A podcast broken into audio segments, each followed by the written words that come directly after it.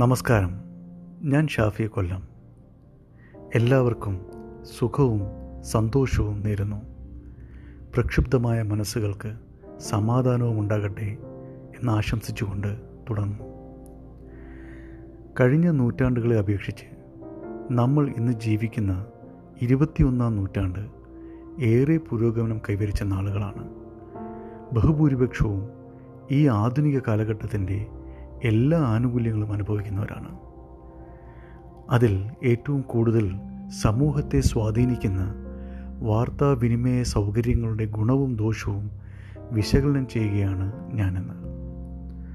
ഇന്റർനെറ്റും smart ഫോണും സാധാരണക്കാരന്റെ പോക്കറ്റിനുള്ളിൽ ഒതുങ്ങിയതോടെ വലിയ മാറ്റങ്ങളാണ് നമ്മുടെ സമൂഹത്തിൽ സംഭവിച്ചുകൊണ്ടിരിക്കുന്നത്. ഈ മാറ്റങ്ങൾ മണിക്കൂറുകൾക്കുള്ളിൽ മിനിറ്റുകൾക്കുള്ളിൽ ഉണ്ടാവുന്നു എന്നതാണ് സത്യം. ഓരോ വ്യക്തിയുടെയും സ്വകാര്യതയിലേക്ക് നുഴഞ്ഞു കയറാൻ പാകത്തിന് വാർത്താമാധ്യമങ്ങൾ പ്രാപ്തരായിരിക്കുന്നു. ഒരു ചായയും പത്രവുമായി ദിവസം തുടങ്ങിയിരുന്ന മലയാളി ഇപ്പോൾ ഉറക്കത്തിൽ നിന്നും എഴുന്നേൽക്കുമ്പോൾ തന്നെ തലേണിക്കടിയിൽ നിന്നും സ്മാർട്ട് ഫോൺ എടുക്കുന്നു. എണ്ണിയാലൊടുങ്ങാത്ത ആപ്പുകൾ നിറച്ച ഫോണുകൾ ദിവസത്തിന്റെ സിംഹഭാഗവും അപഹരിക്കുന്നു. ഭാര്യയ്ക്ക് പിറന്നാൾ ആശംസകൾ പോലും സോഷ്യൽ മീഡിയ വഴി അയക്കുന്ന ഭർത്താക്കന്മാരുടെ നാടായി മാറി. എല്ലാവരും സമ്മതിക്കുന്ന യാഥാർത്ഥ്യങ്ങളാണ് ഞാൻ ഇതുവരെ പറഞ്ഞത്. എന്നാൽ എന്റെ ആകുലത നമ്മുടെ സ്മാർട്ട് ഫോണിൽ വരുന്ന വ്യാജ വാർത്തകളെക്കുറിച്ചാണ്. അതാണ് ഇന്ന് സംവദിക്കാൻ ഉദ്ദേശിക്കുന്ന പ്രധാന വിഷയം. സത്യം ചെരുപ്പിടുമ്പോഴേക്കും നുണ പകുതി ദൂരം കഴിഞ്ഞിരിക്കും എന്ന് ഞാൻ വായിച്ചിട്ടുണ്ട്. എന്നാൽ നുണ മുഴുവൻ ദൂരവും സഞ്ചരിച്ചിരിക്കും എന്ന് തന്നെയാണ് ഞാൻ കരുതുന്നത്. നുണകൾ നിർമ്മിക്കുകയും പ്രചരിപ്പിക്കുകയും ചെയ്യുന്നത് ആരാണ്? എന്തിനാണ്? ഇതിൽ നിർദോഷമായതും എന്നാൽ ഗൗരവമുള്ള വളരെ അപകടകരമായതും ആയ വ്യാജ വാർത്തകൾ നമ്മുടെ സമൂഹത്തെ എങ്ങനെ ബാധിക്കുന്നു എന്ന് നിങ്ങൾ ചിന്തിച്ചിട്ടുണ്ടോ? നിങ്ങൾ ഷെയർ ചെയ്യുന്ന ഓരോ വ്യാജ വാർത്ത കൊണ്ട് ഉണ്ടായേക്കാവുന്ന ഡാമേജിന് ഉത്തരവാദി അതുണ്ടാക്കി വിടുന്നവരെക്കാളും ഉപരി നിങ്ങളാണ് എന്നറിയുമോ? മറിച്ച് നിങ്ങളുടെ അടുത്തെത്തുന്ന വ്യാജനെ തിരിച്ചറിഞ്ഞ് ആ ചെയിൻ അവിടെ മുറിക്കുവാൻ കഴിഞ്ഞാൽ നിങ്ങളൊരു വലിയ പുണ്യപ്രവൃത്തിയാണ് ചെയ്തത് എന്ന് ഞാൻ പറയും. ഈ വ്യാജന്മാർ വ്യക്തികളെയും പ്രസ്ഥാനങ്ങളെയും രാഷ്ട്രീയ പാർട്ടികളെയും മതങ്ങളെയും സയൻസിനെയും ഒക്കെ കുറിച്ച് വരും. ബഹുഭൂരിപക്ഷവും ഇതിന്റെ നിജസ്ഥിതി അന്വേഷിക്കാൻ പോലും നിൽക്കാതെ ഷെയർ ചെയ്യുന്നു. അല്ലെങ്കിൽ ചിലർ വായിച്ചു പഠിച്ച് തർക്കങ്ങൾ ഏർപ്പെടുന്നു.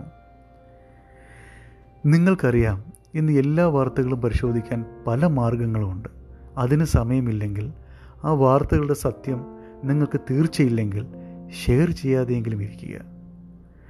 താൻ വിശ്വസിക്കുന്ന രാഷ്ട്രീയമാവട്ടെ മതമാകട്ടെ അല്ലെങ്കിൽ മറ്റേത് പ്രത്യയശാസ്ത്രമായിക്കോട്ടെ ഒരു ലജ്ജയുമില്ലാതെ യുക്തിക്ക് നിരക്കാത്ത വാർത്തകൾ പടച്ചുവിടുമ്പോൾ നമ്മളിൽ പലരും അത് വിശ്വസിച്ച് അതിന്റെ പ്രചാരകരാകുന്നു. ഒരു കാലത്ത് സ്കൂളിൽ പഠിക്കുമ്പോൾ പല അത്ഭുത സംഭവങ്ങൾ വിവരിച്ചുകൊണ്ടുള്ള ലഘുലേഖകൾ കിട്ടിയിരുന്നത് ഇപ്പോൾ ഞാൻ ഓർക്കുകയാണ്. ഈ നോട്ടീസുകൾ നിരവധി കോപ്പികൾ അടിച്ച് വിതരണം ചെയ്താൽ കിട്ടാൻ പോകുന്ന സൗഭാഗ്യങ്ങൾ അതിൽ തന്നെ ഒരു ഫുട് നോട്ടായി കൊടുത്തിട്ടുണ്ടാവും. കോപ്പികളുടെ എണ്ണം കൂട്ടിയാൽ സൗഭാഗ്യങ്ങളുടെ എണ്ണവും കൂടും. വലിയ തമാശയായിട്ടാണ് എനിക്ക് തോന്നിയത്. എന്നാൽ പല വിദ്വാൻമാരും പുണ്യം കിട്ടാൻ ഭാഗ്യപരീക്ഷണം നടത്തിയിട്ടുണ്ട്. വിദ്യാഭ്യാസമുള്ളവർക്ക് എങ്ങനെ ഇതൊക്കെ വിശ്വസിക്കാൻ കഴിയുന്നു? വിദ്യാഭ്യാസം കൊണ്ട് മാത്രമേ യുക്തി ഉണ്ടാവണമെന്നില്ല എന്നെനിക്ക് മനസ്സിലായി.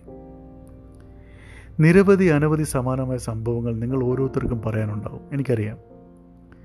ഇന്ന് സംഭവിച്ചുകൊണ്ടിരിക്കുന്ന ഒരു വലിയ അപകടം ഇതൊന്നുമല്ല. ചരിത്രത്തെ അവരവർക്ക് അനുയോജ്യമായ രീതിയിൽ പുനഃസൃഷ്ടിക്കുക എന്നുള്ളതാണ്. ഇത് വിദൂര ഭാവിയിൽ നമ്മുടെ ഇന്ത്യ എന്ന സങ്കല്പത്തെ തന്നെ തകർത്ത് കളയും. ഒന്ന് ആലോചിക്കുക ചരിത്രത്തിലേക്ക് മടങ്ങിപ്പോയി ഒന്നും നേടാനില്ല. ഈ ഭൂമി നമ്മുടെ ഭാവി തലമുറയ്ക്ക് വേണ്ടി സുരക്ഷിതമായി സൂക്ഷിക്കേണ്ടത് നമ്മുടെ ആവശ്യമാണ്. അവിടെ അശാന്തിയുടെ വിത്തുകൾ പാകി തമ്മിലടിക്കുന്ന ഒരു സമൂഹത്തെ സൃഷ്ടിക്കാൻ നമ്മൾ കാരണക്കാരായിക്കൂടാ? അതുകൊണ്ട് നുണപ്രചാരണങ്ങളെ അർഹിക്കുന്ന അവജ്ഞയോട് തള്ളിക്കളയുക. ചരിത്രത്തിൽ പല അനിഷ്ട സംഭവങ്ങളും നടന്നിട്ടുണ്ട്. അതിലൊന്നും തർക്കമില്ല. പക്ഷേ അതിന് പരിഹാരം കാണാൻ ഇന്ന് തിരഞ്ഞെടുക്കുന്ന മാർഗം ശാന്തിയുടെയും സമാധാനത്തിന്റെയും ആകണം.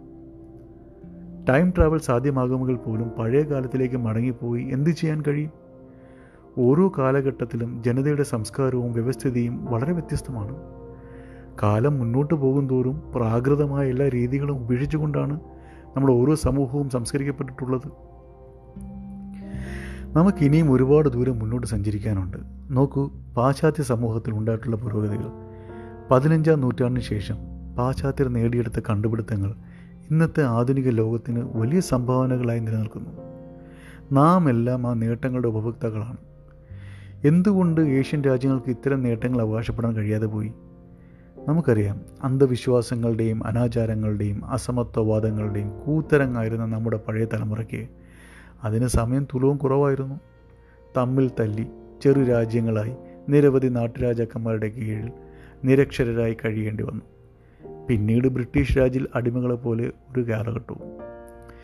ഇന്ന് നമ്മൾ നേടിയെടുത്ത സ്വാതന്ത്ര്യം ജനാധിപത്യ ഭരണ സംവിധാനവും ഈ സൗഭാഗ്യം തിരിച്ചറിയാൻ കഴിയാതെ വീണ്ടും പഴയ ഉട്ടോപ്യൻ കാലഘട്ടത്തിന്റെ പെരുമയെക്കുറിച്ച് ജനങ്ങളെ തെറ്റിദ്ധരിപ്പിച്ച് നാശത്തിലേക്ക് മടങ്ങരുത് എന്നൊരു അഭ്യർത്ഥന മാത്രം.